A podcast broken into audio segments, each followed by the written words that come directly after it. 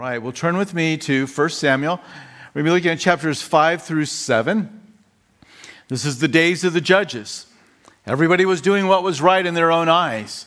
And what we've seen so far in the book of Samuel is that God had a plan to raise up a man, but the man was first a little baby boy named Samuel. And um, through the circumstances of, of finding it difficult to become pregnant, Hannah came to the place where she said, Lord, if you'll give me a child, I will give him back to you. And she did that. She brought him to the house of the Lord, where Eli, the high priest, was looking over things. And he had his sons. They're Hophni and Phineas, bad guys, corrupt guys, vile guys, um, terrible, terrible men of God. I mean, not, they weren't men of God, they were terrible, terrible men representing the work of the Lord. And um, so the Lord ends up dealing with them. But when, uh, when they go out to battle against the Philistines, and as they go out to battle, they're losing. And so they decide, we know what we need to do. Uh, we need to get the Ark of the Covenant. Because the Ark of the Covenant led us through our, our forefathers through the wilderness. The Ark of the Covenant represents the Lord. And so we need his presence in the camp. And we'll go out and we can, we can be victorious then. Um, the, the problem is, is that their hearts were a million miles away from God. They were doing whatever they wanted. Everyone was doing what was right in their own eyes. There was no submission to the lordship of Yahweh. It just was um, a lucky, lucky charm. It was, you know, a big lucky box that hopefully if we bring into the, our camp, then it'll give us the victory. We don't want to change or anything like that, but maybe this will help. Well, it turns out to be a disaster. They again fall in defeat. The Ark of the Covenant is captured. Word comes back to Eli, who was in his late 90s, that the Ark of the Covenant and his two sons had, been, had died. Um, he falls off of a chair um, and dies. Um, I forget which of the sons it was, uh, Hophni or Phineas, but their wife was pregnant. When she found out, she went into labor and had a child, named him Ichabod, and I mean, it, which means the glory of the Lord has departed, thinking of the covenant, the Ark of the Covenant that had um, left. So that's where we kind of left the story at the end of chapter four. And so uh, tonight we're going to read of how that captured ark is going to come back by the hand of the Philistines in a very, uh, uh, they're going to, God's going to persuade them that they don't want to keep it. Um, and so they're going to say yes. But one thing that we'll, we'll look at is that these Egyptians, as they began, uh, Philistines, as they began to suffer plagues in their, their uh, numbers, they remember that what happened to the Egyptians, the gods of the Egyptians. This is some 400 years later. So we're, I think we're right around, and of course, when you begin to date, you can always go a couple of years, but we're right around 1104 BC and the Battle of Aphek when um, the ark was captured. So they came into the land in 1446. They wandered the wilderness for 40 years. So, you know, I mean, 1406, you know, 1446. So, you know, the, the, you could, there's hundreds of years have passed, and yet in the minds of some pagans, they still remember what God did down in Egypt. That's pretty, that's kind of amazing, isn't it? So it shows you that this was a, uh, it was a very well known event. So let's go ahead and begin reading there in chapter 5 of 1 Samuel. And for this chapter, we're just going to see our God is greater. Our God is greater. Then the Philistines took the ark of God, brought it from Ebenezer to Ashdod. When the Philistines took the ark of God, they brought it into the house of Dagon and set it by Dagon. And when the people of Ashdod arose early in the morning, there was Dagon fallen on his face to the earth before the ark of the Lord. So they took Dagon and set it in its place again. So the Ark of the Covenant gets captured. Well, maybe there's really nothing significant about God after all. But it's one thing for the Lord to not be manipulated and used by the Israelites as some kind of spiritual good luck charm. That's another thing for the gods to mock him, another thing for people to mock him. And so that's not going to happen. He was not going to be um, manipulated by the Israelites, nor was he going to be mocked by the Philistines. And so he falls down. Now, it happens again the next morning, and we read the head of, the, of Dagon and both uh, uh, the head of Dagon and both the palms of his hands were broken off on the threshold. Only Dagon's torso was left of it. Therefore, neither the priests of Dagon nor any who come into Dagon's house tread on the threshold of Dagon's, Dagon in Ashdod to this day. So you can kind of you know, have the scene here. You have the Ark of the Covenant, and then you have this fish god. He was um, from the torso up, he was a man. From the torso down, he looked like a, a, a fish with a bent tail. Um, and so this was the God. And he is laid out. He is laid out prost, uh, prostrate before him in the sense of worshiping. And then the next time it happens, the head comes off and the hands come off, which is, I think, symbolic of he can't think and he can't do anything. He has no wisdom for you and he has no help to offer you. And so this is the scene that is happening. Verse 6 uh, But the hand of the Lord was heavy. Uh, you know, probably a little play on words here, right? The, the hands of their God got knocked off, but the hands of Yahweh, they're heavy. Heavy is the Hebrew word kabod, which is where we get the word glory from. Right? So there's a heaviness, um, which is an interesting word to think about that glory is heavy. And at first you're like, I don't get it. But wait a minute, you do get it. Have you ever had those moments where you have really sensed the presence of the Lord? You maybe have turned to somebody and said, Man, this was so heavy tonight. It's weighty, it's full of substance and meaning. And so, um, of course, it's, you know, sometimes it'll be translated glory, sometimes it's going to be translated, you know, in another manner. But um, here, here we're reading, But the hand of the Lord was heavy on the people of Ashdod, and he ravaged them and struck them with tumors, both Ashdod and its territory. And when the men of Ashdod saw how it was, they said, The ark of God of Israel must not remain with us, for his hand is harsh toward us and Dagon, our God, our poor little God. Um, he's not good to us or our God. You think they might want to change gods. You know what I'm saying? It's just like, how about a moment of awakening here?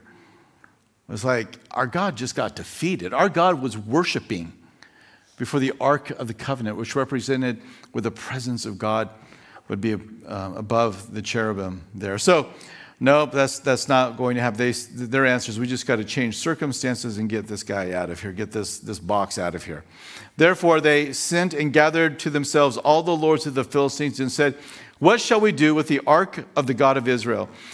And they answered, Let the ark of God of Israel be carried away to Gath. So they carried the ark of God of Israel away. So it was, after they had carried it away, that the hand of the Lord was against the city with a very great destruction. And he struck the men of the city, both small and great, and tumors broke out on them. Now, we're going to find here in a chapter that when they send, they're going to send this uh, back, and they're going to send an offering back, um, and they're going to send offerings made of gold, and they're going to send, it's going to be five golden tumors, and it's going to be five golden rats that they send back. So the question is, um, and you know, some of you may have the translation that you know, rather than tumors, you may have the translation of hemorrhoids, um, is what they were struck with, and that that's certainly that's certainly possible. And as I was looking up at you know some of the you know the word studies, that was that was that was a possibility, um, but it it's not. It could be just a tumor as well.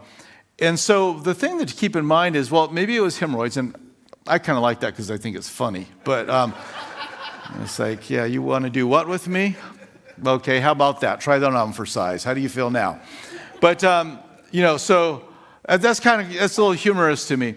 But, you know, uh, another suggestion, and I don't think you're going to solve it tonight, but another suggestion is well, here it is. They're along the coast. You have ships coming in. You have a port city. You have this, these rats that are uh, infesting the land. And, and so maybe there's kind of a bubonic plague that's, but we don't know. Whatever it was, they didn't want to keep the ark of the Lord around. Verse 10 Therefore, they sent the ark of God to Ekron. So, so it was, as the ark of God came to Ekron, the Ekronites cried out, saying, They have brought the ark of God of Israel to us to kill us and our people. So they sent and gathered all the lords of the Philistines and said, Send away the ark of God of Israel and let it go back to its own place so it does not kill us and our people. For there was a deadly destruction throughout the city. The hand of God was very heavy there. And the men who did not die were stricken with tumors, and the cry of the city went up to heaven. So, um, nobody wants this. And they're not wanting to send it back, obviously, right? Because you've captured uh, the prized possession of your enemy. So, to send it back, it's not a good look. But they're going to send it back because nobody wants it, and they are feeling the weight and the, and the hand of the Lord against them.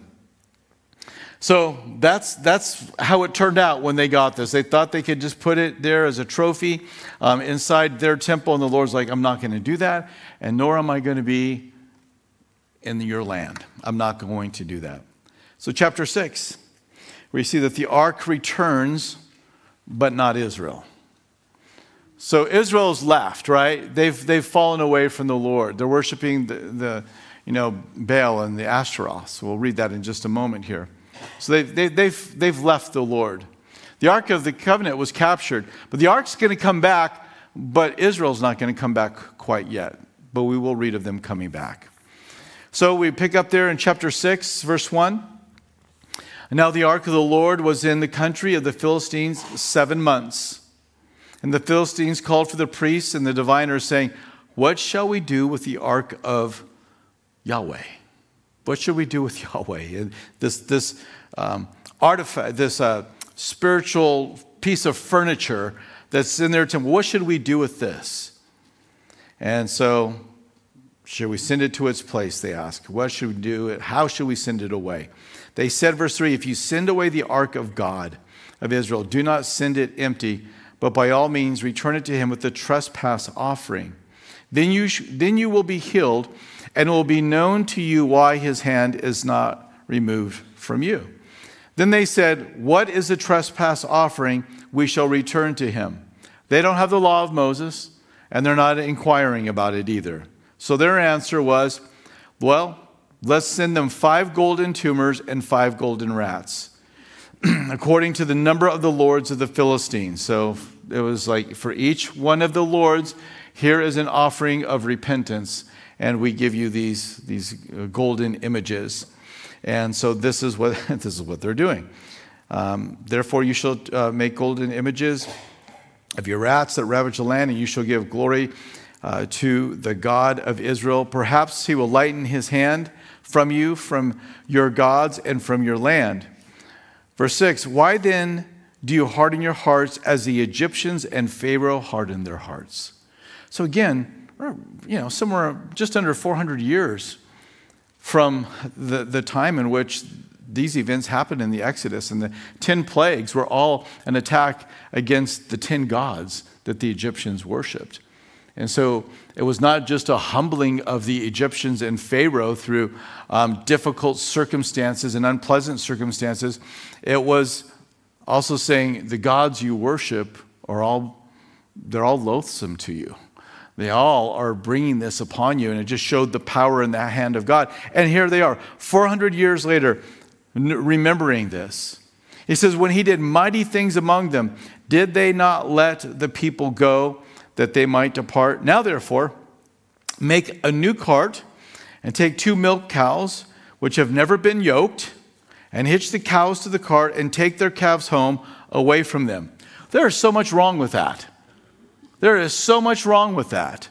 Um, you know, um, both like in a practical sense and in a, in a spiritual sense.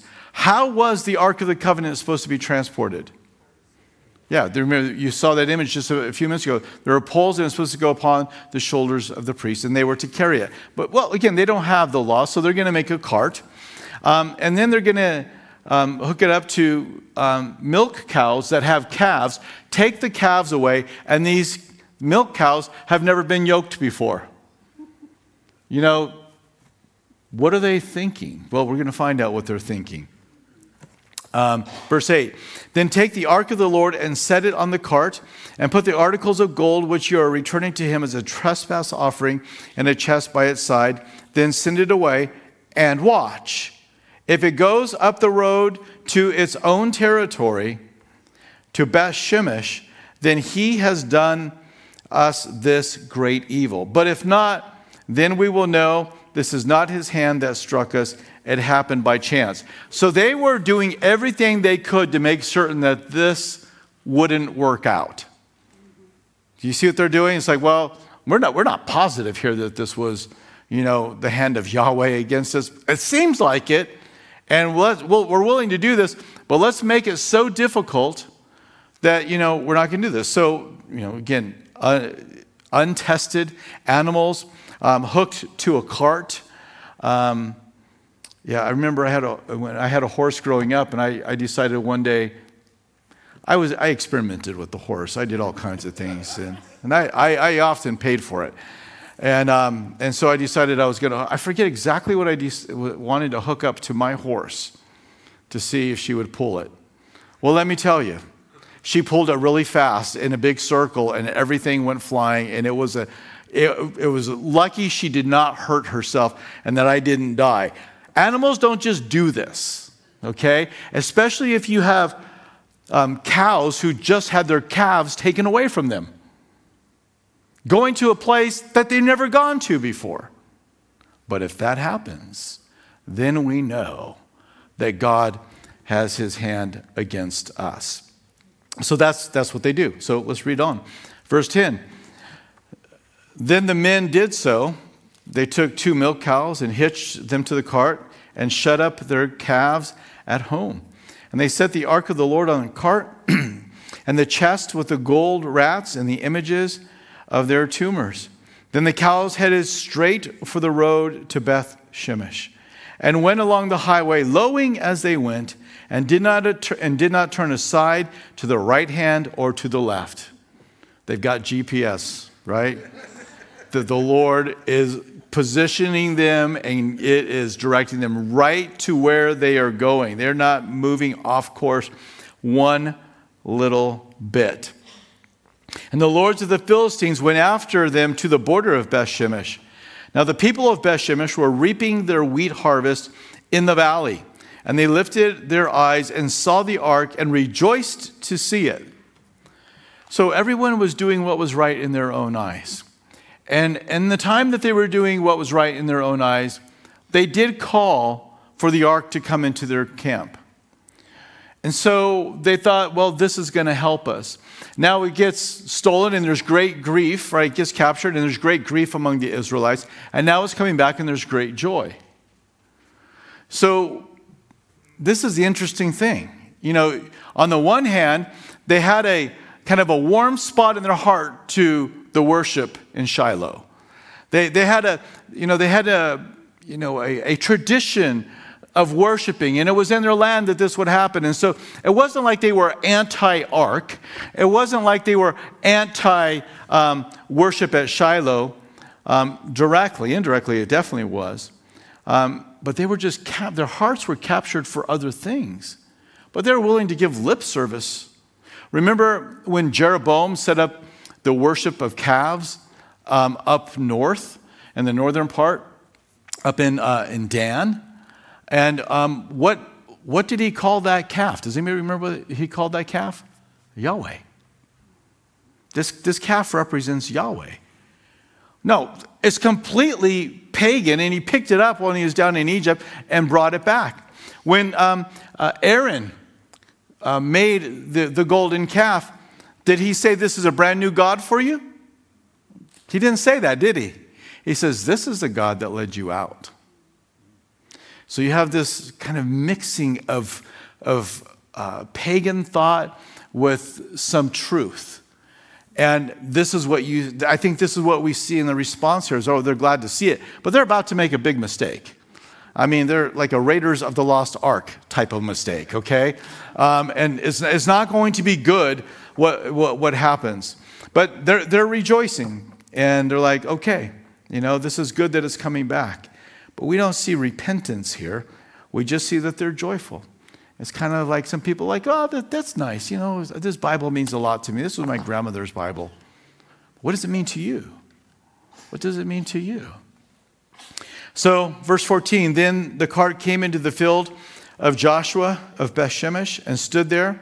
A large stone was there. So they split the wood of the, uh, of the cart and offered the cows as a burnt offering to the Lord. The Levites took down the ark of the Lord and the chest that was in it. So that, that's, you know, that's a good move there. The Levites are involved. In which there were articles of gold and put them on a large stone. Then the men of Bethshemesh offered burnt offerings and made sacrifices the same day to the Lord. So then, so when the five lords of the Philistines had seen it, they returned to Ekron the same day, saying, That was the Lord who punished us.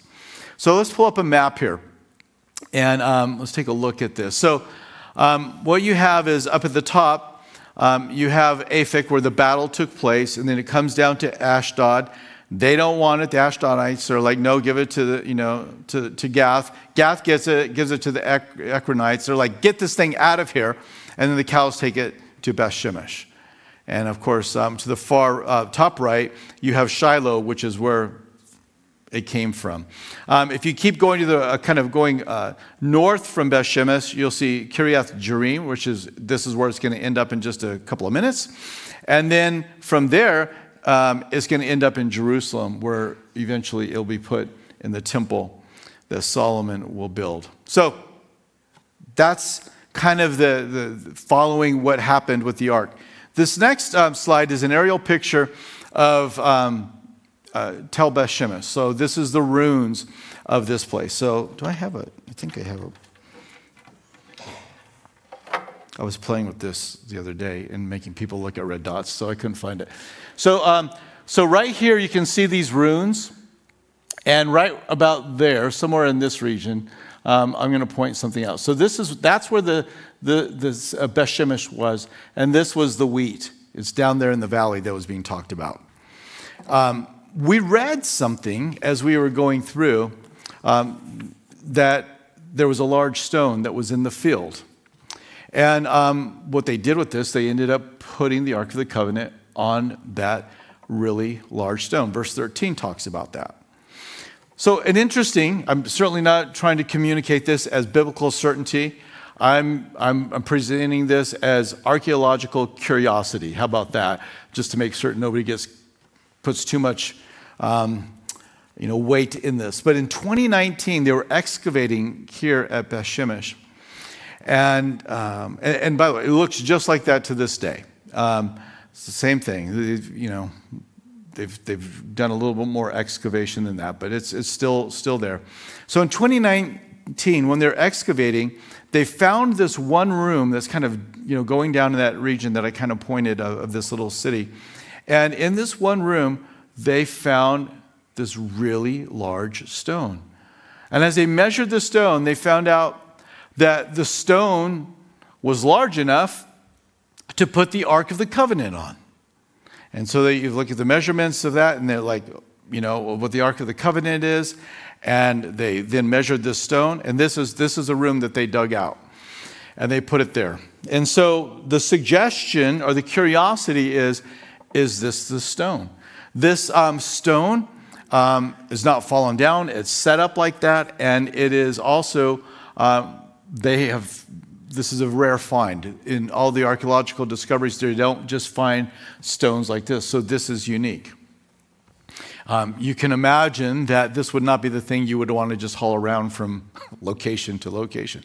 However, the text says that it was in the valley, or it was down in the valley or, where it was found. And that's where they placed it. Now, they're only going to hold on to this ark for just a short amount of time.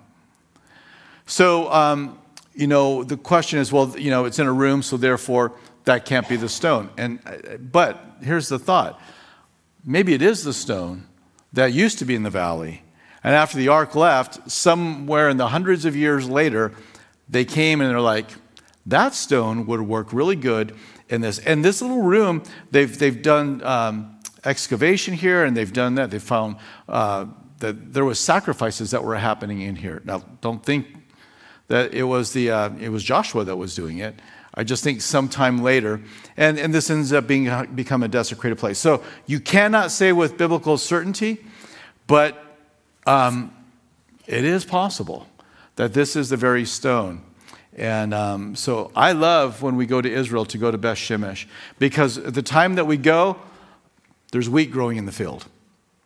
And you can just stand right there and you can just look out and say, all right, you know, it would have come from Ekron is right over there, and they would have just come right up this way. They were out in the field doing this, and we're standing up in the ancient little village there.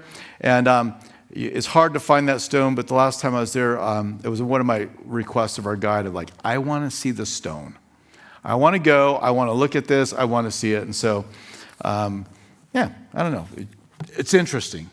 Um, but, you know, these are the type of details that would not surprise me um, to find. I mean, it's a large stone, it's in the location. Who's going to be hauling this thing all around town? You know what I'm saying? So maybe they did move from the valley up to this little house. But so interesting to consider, but it only stays there for just a little while. Um, it's not going to stay um, very long at all. Let's pick up reading there in verse 17, chapter 6, verse 17. And these are the gold tumors which the Philistines returned as a trespass offering to the Lord one for Ashdod, one for Gaza, one for Ashkelon, one for Gath, and one for Ekron. And the golden rats, according to the number of all the cities of the Philistines belonging to the five lords, both fortified cities and country villages, even as far as the large stone of Abel, on which they set the ark of the Lord, which stone remains to this day, in the field of Joshua of Beth Shemesh. Then he struck the men of Beth Shemesh because they looked into the ark of the Lord. Now, the Levites were there. They knew better. The Levites knew enough that we're the ones that have to handle this. And so they, they, this, they end up looking in. And what we read here is, depending on your translation, you're either going to read, He struck 50,070 men, or I know if you have an ESV, it's going to say struck 70 men um, of the people, and the people lamented because the Lord had struck the people with a great slaughter. So they were forbidden from touching the ark. They were, it was not for their curiosity's sake that they could begin to mess around. So they rejoiced to see it, but you can see they have no fear of the Lord. They have no reverence for him or what he has said and how that it should be handled. It's a lack of reverence that was being lived out every day in their life as they worship these others. So, how do we handle the 70 men versus the 50,000 70 men? That is a 50,000 you know, number difference. So, there, uh, the majority of the manuscripts have 50,070. There are other, there are not just a few, but there's a few uh, of the newer translations that have 70. And so some people will opt for 70, some will opt for 50,000 and 70. So if, well, how do we explain this? Well, there's, there's a scribal error somewhere, okay? Well, one, they can't both be right. One of them is, is right. And you can imagine it would be easy to make that kind of error to go from 50,000, 70. I mean, not if you're being conscious, but if it's the end of the day and you're just looking and it all begins to blur and you're, scri- you're scribing, you're writing down, that happened. So, so what are we to think of this? Well, here's the thing that's interesting. And it's, so you have some Hebrew, Hebrew manuscripts and the Septuagint um, um, have 50,070. So you have some that have that, but the Septuagint and other Hebrew, Hebrew manuscripts have 50,070. But look at the last two words of verse 19 great slaughter. Now, the, the, the, Hebrew word here is, I'm sure I'm not going to pronounce it right, but gadol. And, and the word emphasizes importance, size, significance of something. Well, if it was 70, you could say, well, the hand of the Lord was against them, and it was a significant slaughter because of what they had done. Uh, another um, uh, lexicon describes it this way remarkable, or out of the ordinary in degree, magnitude, or effect. So, the, I mean, if you read 70 and great slaughter. It, I mean, it, you don't, that doesn't seem to fit. Now, if it's a small little village, then of course you could, you could see it that way. But um, yeah, I, I, think that there's probably some historical things we don't yet know about Beth Shemesh and maybe the surrounding region and what kind of population might have been there. You know, and, you know, who knows? Um, yeah, you, you, just, you just don't know exactly what happened on that day. Um, you know, yeah, maybe they all invited friends and they came from all over Israel. Um, and they all got struck there in Beth Shemesh. So I think there are some, uh, some possibilities. But just, just to understand that if you, you hear me read it and you see, you know, I say 50,000, 70, and yours says 70, well, you know, there's some scribal errors that um, are worked out. And this is one where you see that. Um, does this impact the reliability of your, your Bible? Listen, there is not a point of doctrine that is um, in dispute. Um, there is not a, a command for living a certain way that is in question in the manuscripts. So we don't have the originals, we have manuscripts. Manuscripts are the copy of the originals. But the more copies you, you're able to you know, pull together, the easier it is to figure out exactly what it was. To me, reading this, and I'm no Hebrew scholar, so I'm not going to wade deep into this, but I'm just going to read this. Um, this is a quote from um, Lexham Bible Reference Series.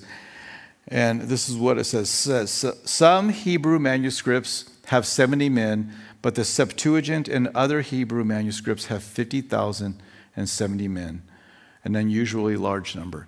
So I mean, even the fact that it made it into another translation like the Septuagint, the Greek is the, a translation of the Hebrew Old Testament scripture. So, um, yeah, something to think. But you have a reliable Bible. There are these matters sometimes where you may wonder is it 50,000 or is it 50,070? Um, you have two different sets of manuscripts that are saying different things. So, you know, we work through those. And at the end of the day, this does not affect any of us. It affected either 70 or 50,070, but it doesn't affect us, right? Let's keep on going here. Uh, verse 20. And the men of Bethshemesh said, Who is able to stand before this holy Lord God? That's a good question. That's a really good question. Who can stand before him? Well, you could have if you would have obeyed him. you could have. If you'll hear what he has to say and you will fear him and you will obey him, you could have stood before him. You could have received, um, been, been a part of that worship. And to whom shall it go from us? I mean, isn't this interesting? Nobody, we're on our sixth town here, nobody wants the Ark of the Covenant. It's like, get this thing out of here.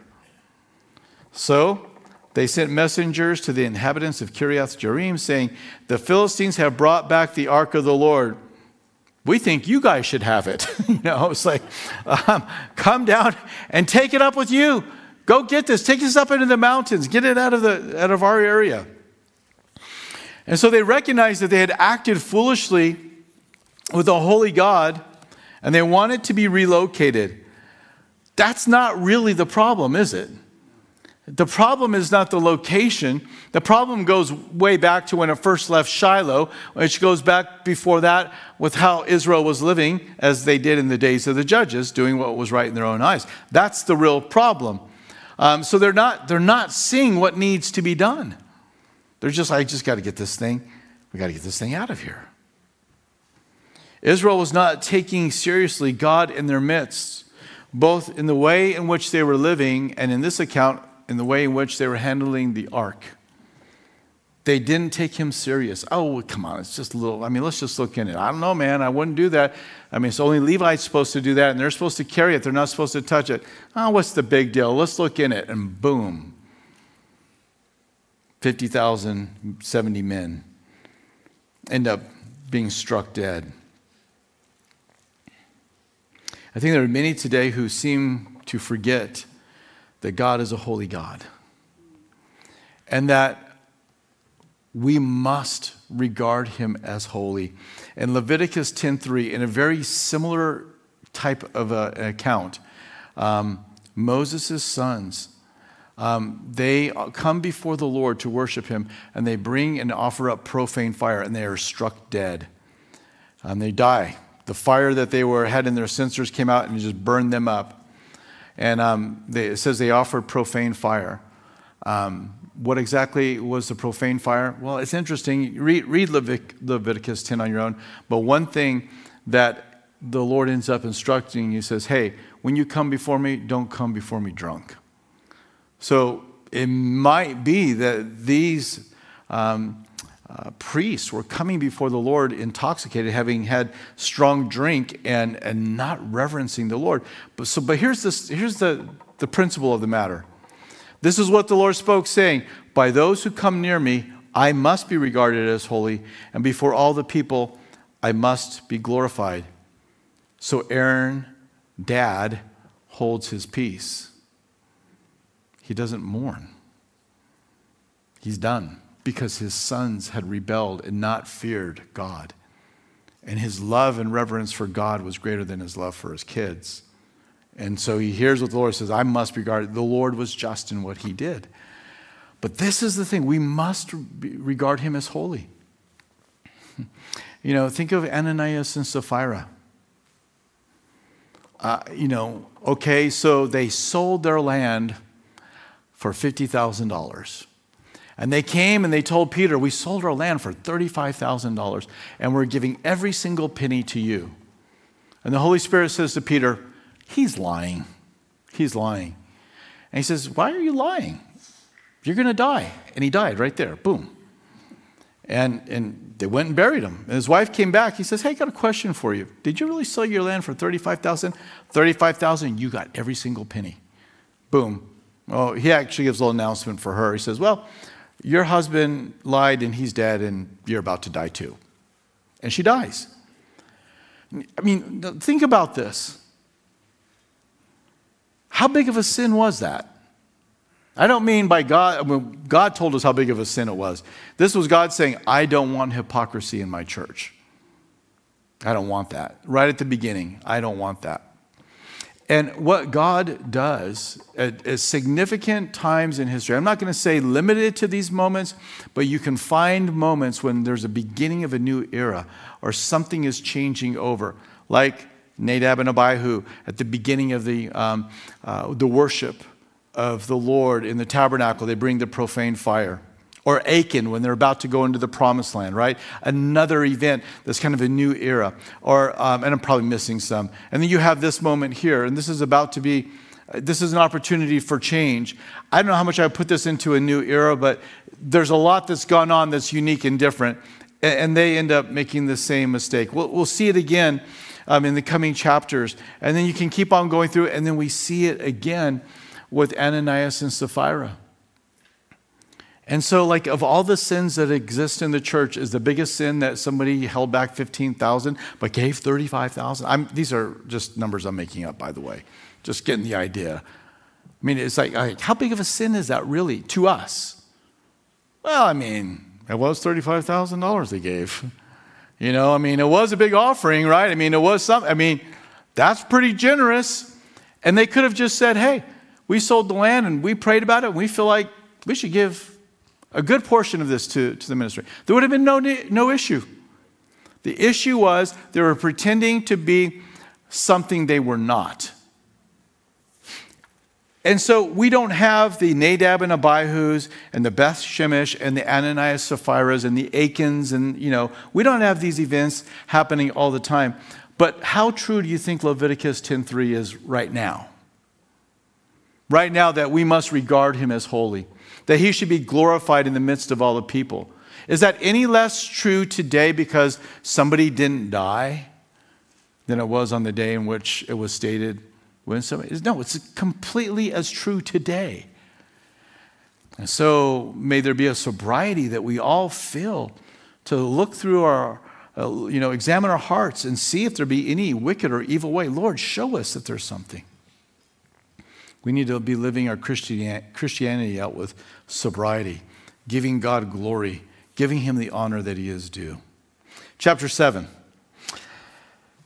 verse 1 and here we're going to see Israel returns and God restores. So the ark has come back. Israel continues their downward slide in chapter 6. But in chapter 7, Israel is going to re- return to the Lord and God is going to restore. Then the men of Kir- Kiriath Jearim came and took the ark of the Lord and brought it into the house of Abinadab on the hill and consecrated Eleazar his son to keep the ark of the Lord. So it was that the ark remained in Kiriath Jearim a long time. It was there 20 years, and all the house of Israel lamented after the Lord. So we're reading 20 years later. But actuality, this is going to be in this location for 100 years.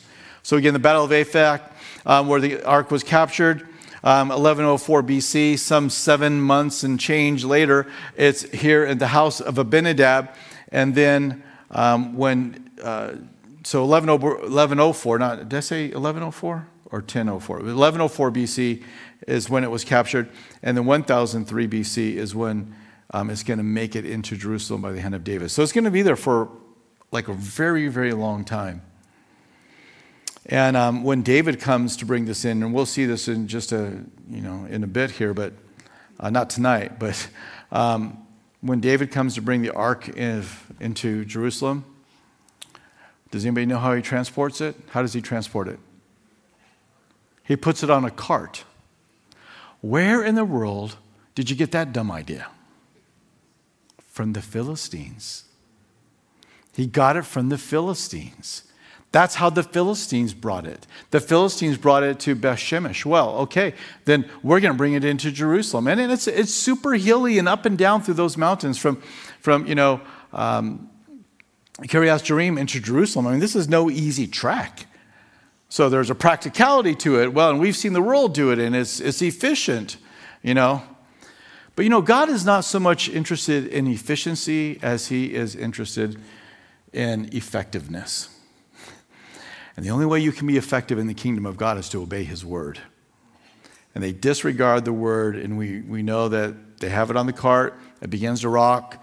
One guy reaches out his hand to try and steady it, and boom, he gets zapped and dies right there. And so it, it's, it's quite a story.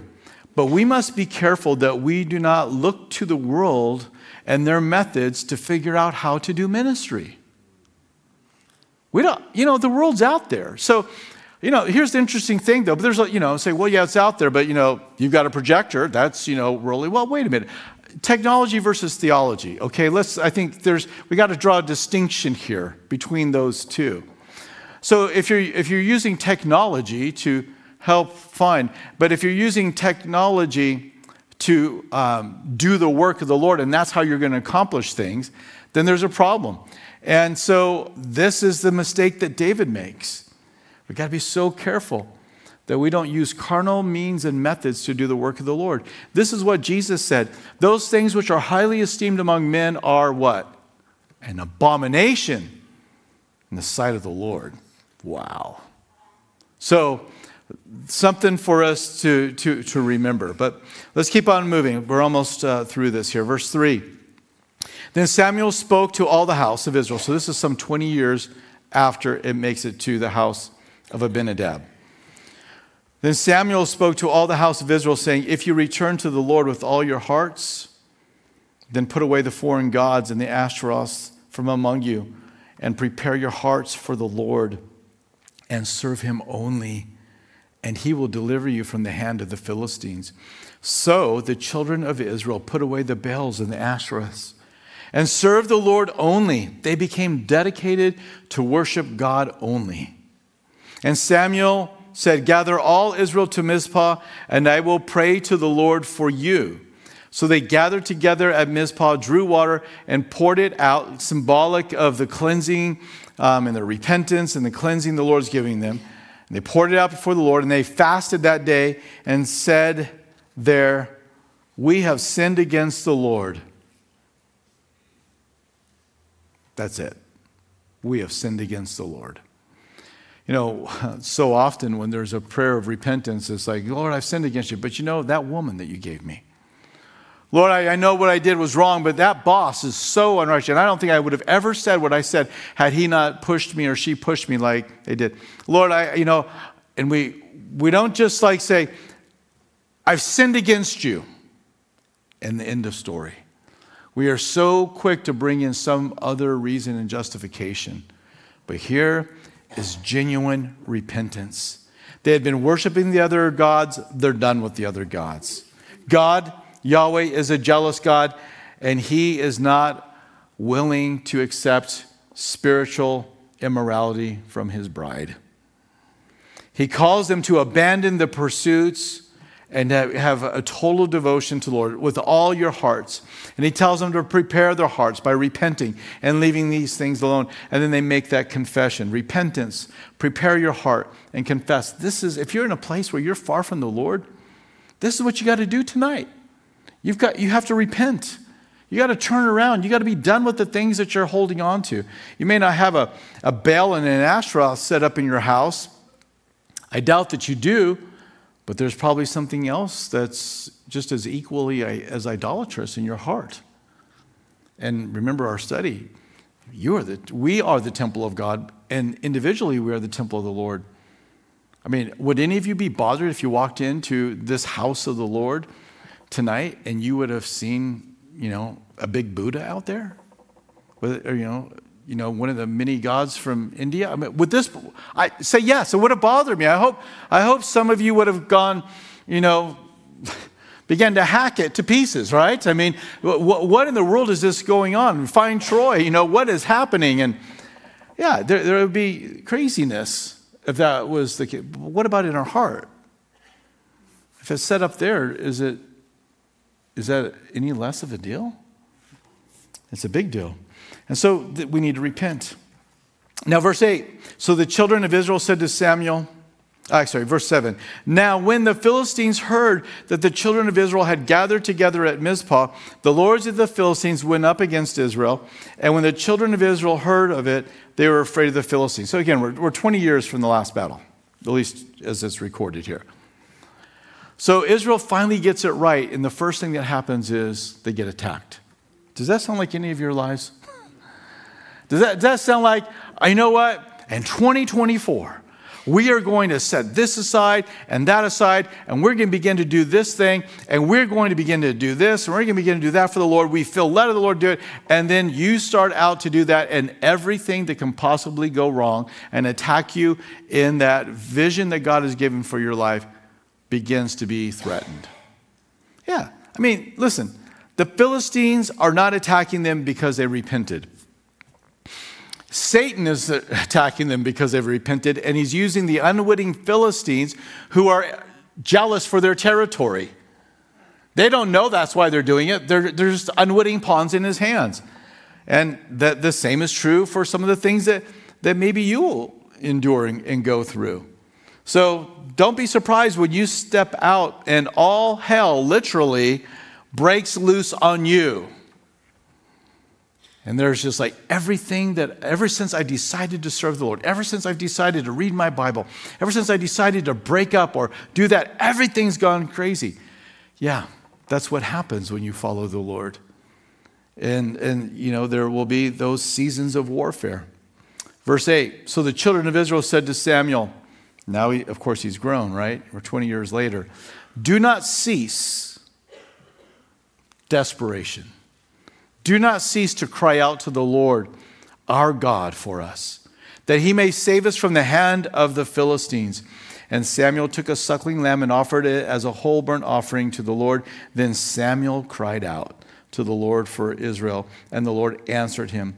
Now, as Samuel was offering up the burnt offering, the Philistines drew near to battle against Israel, but the Lord thundered with a loud thunder upon the Philistines that day, and so confused them that they were overcome before Israel man, just like it, it just like a thunderclap of all thunderclaps. And it just, you know, their brain waves went flat, right? They didn't know what to do. It just, they were, they were rendered helpless.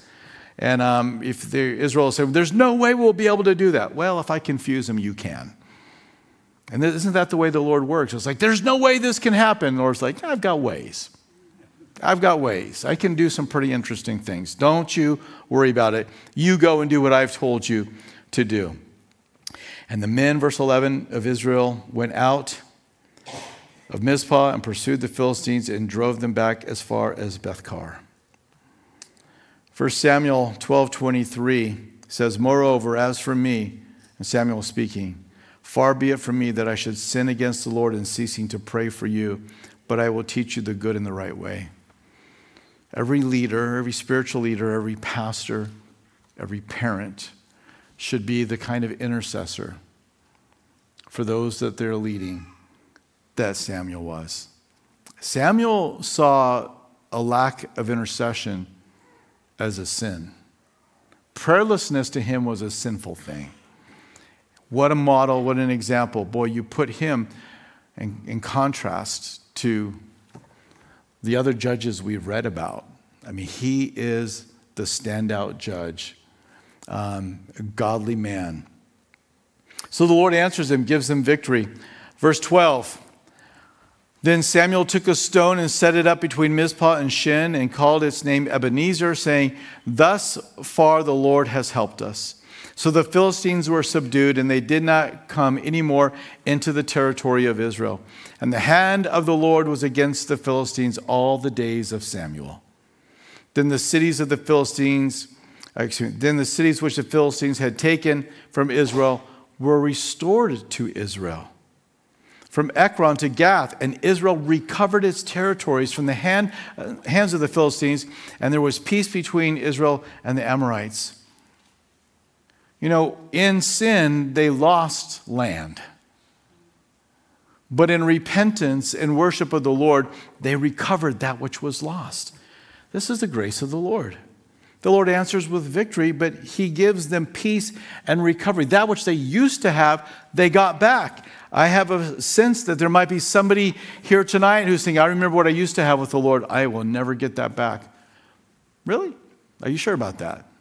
Because this is what your Bible says. It's Joel chapter 2, verses 23 through 26. Be glad then, you children of Zion, and rejoice in the Lord your God, for he has given you the former rain faithfully, and he will cause the rain to come down for you, the former rain and the latter rain in the first month. The threshing floors shall be full of wheat. Of course, that's the, the equation rain equals harvest. And the vats shall overflow with new wine and oil. So I will restore to you the years that the swarming locust has eaten, the crawling locust, the consuming locust, and the chewing locust. My great army, which I sent among you. They had there was famine in the land. They were dry. There was uh, locust plagues. Things caught on fire, and they were judged for that. But now here the Lord says, "I'm going to send rain upon you." Verse 26: You shall eat in plenty and be satisfied, and praise the name of the Lord your God, who has dealt wondrously with you. And my people shall never be put to shame. If you will come to the Lord tonight, no matter how far you've strayed, no matter how far you have gone into the Baal and the Asherahs, worshiping other gods, pleasing yourself, if you will confess and say, Lord, I have sinned against you, He will restore you. You will recover that which has been lost. He will deal with you wondrously. Now, if you don't, well, we just read three chapters of what happens when you don't. And that's not what you want, but you come to the Lord. And the enemy would love for you to think that if you come, he's done with you. But that's not what the word says. Last two verses, three verses. Verse 15 Samuel judged Israel all the days of his life, so he was a judge. And he went from year to year on a circuit to Bethel, Gilgal, and Mizpah, and judged Israel in those places. But he always returned to Ramah, for his home was there. There he judged Israel, and there he built an altar to the Lord. So that was his hometown. What a different man he was than Eli and some of those other judges. Eli was unfaithful, Samuel was faithful. And as it says to us, and I think it was to Archippus, but actually, yeah, to Archippus is told to fulfill his ministry, but in Corinthians, it says, Moreover, it is required in stewards that one be found faithful. You are a steward of the things, the kingdom, the gospel message, the spiritual gift that you've been given. You're a steward of that. And it is required by your Maker that you be faithful, that I be faithful. And so may we be faithful. God is greater than all other gods, right? And, and they, all these other gods, they fall down, they bow down, and the world is going to melt with a fervent heat, and all these things that we've esteemed are going to, they're going to bow down before the Lord. The word makes it clear we must reverence the Lord. And we can't live in sin and think that it does not impact. We also see that God is gracious, and when we return, we recover. He helps us to, to restore us. And we shouldn't be surprised by spiritual warfare that we endure when we begin to follow the Lord and be faithful, fulfill the work the Lord has given you to do. Let's pray. Father, thank you for your word and your truth. Lord, there's so much for us to glean, there's so much to us for us to learn from here. Such easy application into our lives. And so, Lord, we want to take this time to respond to you. We want to lay down things that we've picked up. We want to repent of them. We want to serve you only. We want to prepare our hearts for you, Lord, cleansing our hearts of any other idolatrous things, things that are more important to us than you. That is an idol, Lord. So we lay these things down and ask that you would come and you would cleanse, that you would restore, that we would recover that which we used to have. And Lord, we know that you've promised this, that where sin abounds, grace abounds more. It outdoes the damage of sin. And so we are grateful, Lord, and we, we set our eyes upon you. We set our eyes upon you. We're going to close with this song and